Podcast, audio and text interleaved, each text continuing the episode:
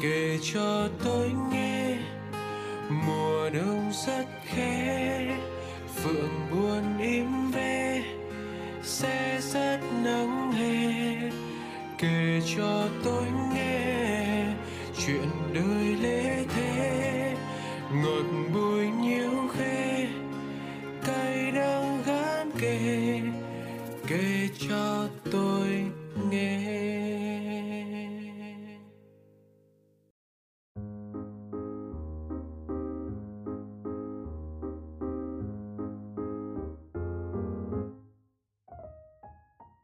Tết Tết Tết Tết đến rồi. Vậy là sắp đến một mùa Tết nữa rồi. Mọi người chuẩn bị cho Tết thế nào rồi? Không biết ở chỗ mọi người như thế nào, nhưng mà mình thấy rằng Tết năm nay hình như có phần ảm đạm hơn so với mọi năm thì phải. Mình nghĩ là do ảnh hưởng từ việc phục hồi kinh tế sau dịch, Nên thành quả sau một năm cố gắng của tất cả mọi người vẫn chưa thực sự trọn vẹn như mọi năm mọi người vẫn kỳ vọng. Nhưng mà không sao cả đâu bởi vì có trầm thì mới có thăng chứ, đúng không? Quan trọng là chúng ta đã vững tâm và vững tin đi qua những năm tháng khó khăn nhất, không gục ngã để vẫn tiếp tục bước tiếp. Vậy là vui rồi. Những ngày cuối năm này thì mình vẫn đang chọn lọc để cho lên sóng một vài số radio mới. Vẫn là những tâm sự, những băn khoăn của mọi người cần được gỡ rối thôi. Chỉ có điều là mình sẽ chọn lựa những tâm sự có phần khác biệt một chút những câu chuyện mà mình chưa có dịp giải đáp trong những số radio trước. Còn những tâm sự nào có phần giống giống với những câu chuyện mình đã từng giải quyết rồi thì mọi người tạm nghe lại những số cũ nhé. Nhưng mà chúng mình đừng lo. Sang năm mới thì mình đang có dự định là làm thêm cả những số radio theo hướng tổng hợp và đưa ra câu trả lời ngắn. Tức là thay vì đưa ra những lời khuyên dài thì mình sẽ tổng hợp 5, 6 lá thư một lúc và đưa ra một đoạn trả lời cho từng lá thư theo hình thức ngắn gọn thôi.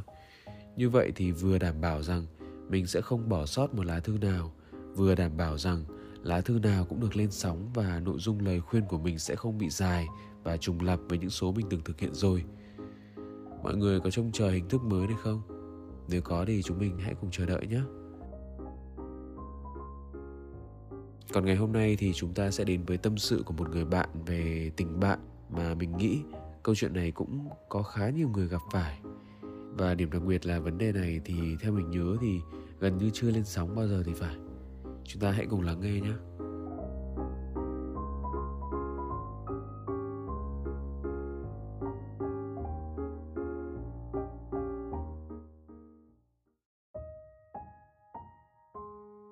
Chào anh, Radio Người Giữ Kỷ Niệm. Đây có lẽ là lần đầu tiên em gửi thư đến cũng bởi vì bây giờ em đang thật sự cần một lời khuyên, cũng như một nơi để em có thể giải bày tâm sự.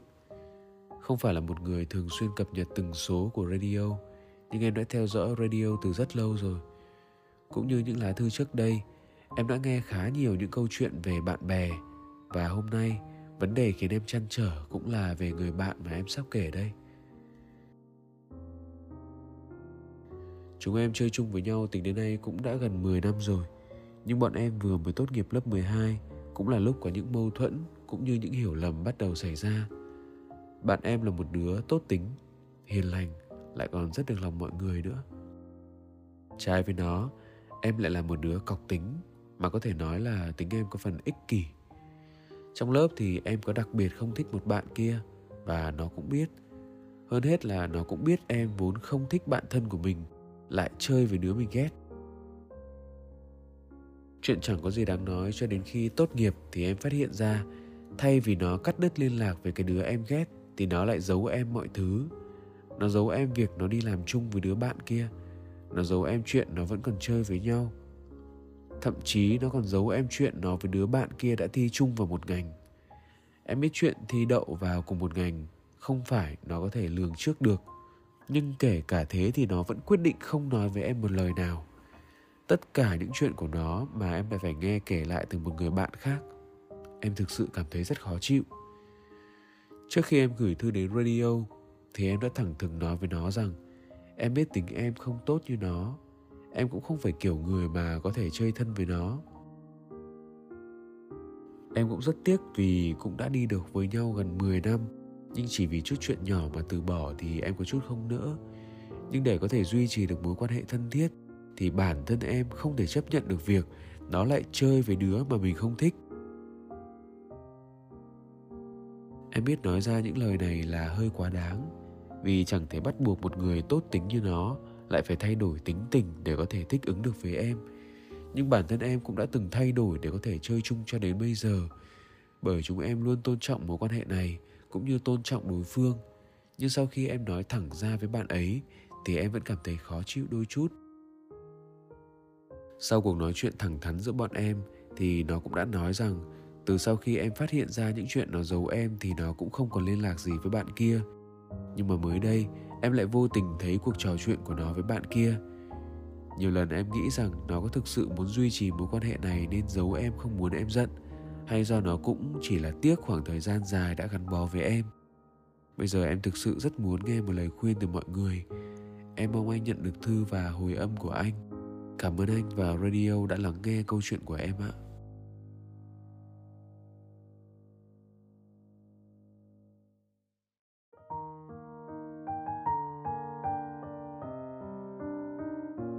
Chào em Sao rồi?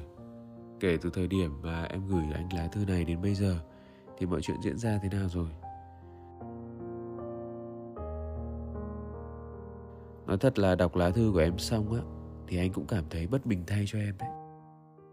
Rõ là không phải cứ trong tình yêu, Sự phản bội mới khiến chúng mình cảm thấy thất vọng và tổn thương. Những sự phản bội trong tình bạn cũng khiến chúng ta phải đớn đau rất nhiều. Chúng mình đồng ý với nhau rằng, ta nên tôn trọng quyền lựa chọn của mỗi người khi họ quyết định chơi với ai, chọn ngành học nào, chọn công việc nào để thuận lợi cho tương lai của họ. Nhưng nếu những quyết định ấy ít nhiều có những ảnh hưởng đến mình, thì anh nghĩ mình xứng đáng có quyền lên tiếng và thể hiện thái độ với những sự lựa chọn đó của họ chứ, đúng không? Chưa kể là chúng ta là bạn thân mà. Bạn thân thì có quyền nói ra nếu em cảm thấy tình bạn của cả hai có nguy cơ sứt mẻ vì quyết định của bạn mình chứ. Cho nên dù sao đi chăng nữa thì anh vẫn thấy là những thái độ và những hành động của em như em kể trong thư là đúng.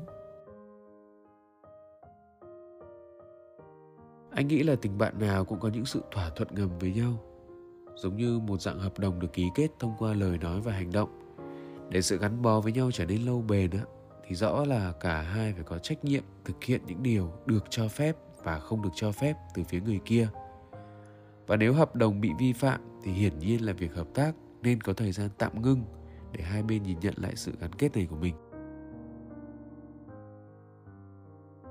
Ở đây thì anh không muốn nhìn nhận câu chuyện dưới góc độ mối quan hệ của em với bạn mà em không thích kia. Đối với nhiều câu chuyện thì anh vẫn thường giải quyết theo xu hướng là dĩ hòa vi quý. Không hẳn là mình phải chịu thiệt thòi, phải nhu nhược đến mức nhún nhường với điều mình khó chịu. Đôi khi lựa chọn như vậy vì anh thấy là có những quyền lợi lớn lao hơn đáng để mình hy sinh trong câu chuyện của em thì cũng có một thứ đáng để mình hy sinh và đáng để cân nhắc xem có nên dĩ hòa vi quý khi em cố gắng tìm hiểu và kết thân với người bạn mà em không thích kia không. Đó chính là tình bạn 10 năm của mình. Kết thân với bạn mình không thích để cả mình, bạn thân mình và bạn kia đều được vui vẻ. Nhưng mà lần này thì anh không khuyên em dĩ hòa vi quý như thế. Vì rõ ràng là những điều mà bạn thân em thể hiện đã khiến anh thấy không đáng để em phải nhún nhường đến vậy hay nói cách khác thì trong mối quan hệ này em không cần phải cao thượng khi bạn thân em hoàn toàn là người có lỗi trong câu chuyện này ở đây lỗi không phải là việc bạn ấy lựa chọn chơi với người mà em không ưa lỗi của bạn ấy là bạn ấy đã không thành thật với em. Đành rằng bạn mình sai lầm, nhưng chịu thú nhận với mình thì mình còn tha thứ và chấp nhận cho bạn. Còn đây là rõ ràng bạn ấy âm thầm làm những điều không hay sau lưng mình, biết mình không thích, không ưa nhưng vẫn làm. Vậy thì cớ gì mình phải nhượng bộ để dung túng cho những điều làm tổn thương mình cơ chứ? Em có thắc mắc trong thư là, bạn ấy xin lỗi em, nhưng em không biết bạn ấy có thực sự muốn duy trì mối quan hệ này hay là đang tiếc khoảng thời gian dài đã gắn bó với em?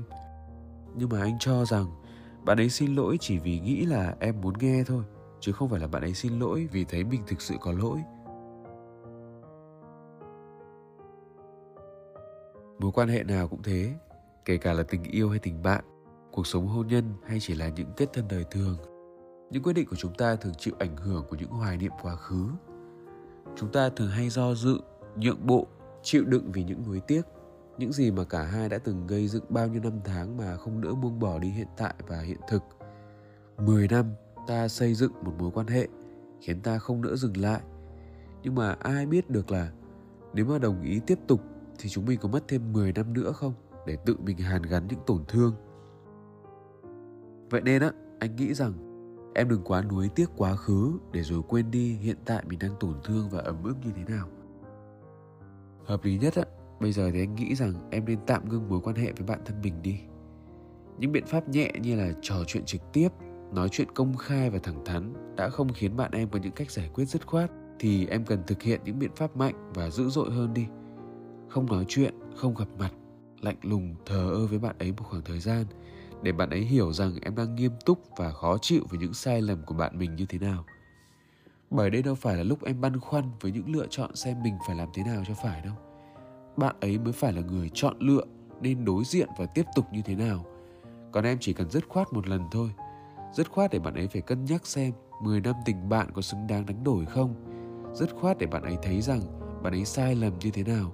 Dứt khoát để kể cả bạn ấy muốn duy trì cả hai mối quan hệ cùng em và cùng người bạn mà em không ưa kia, thì chính bản thân bạn ấy chứ không phải ai khác mới là người phải có cách giải quyết và dung hòa hợp lý thế nào, chứ không phải là cứ lén lút kết giao sau lưng em như thế. Sau đó mọi chuyện thế nào thì cứ tùy cơ ứng biến thôi em ạ.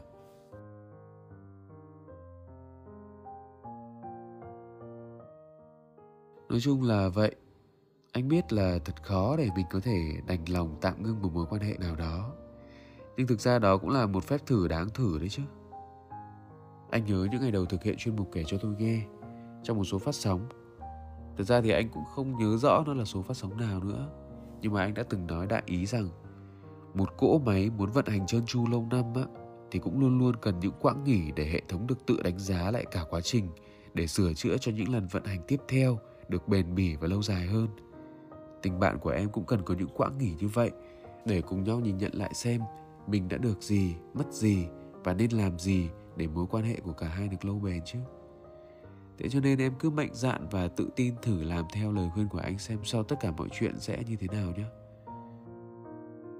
Anh chúc em giữ sức khỏe, giữ niềm lạc quan để có một cái Tết và một năm mới trọn vẹn. Tạm biệt em.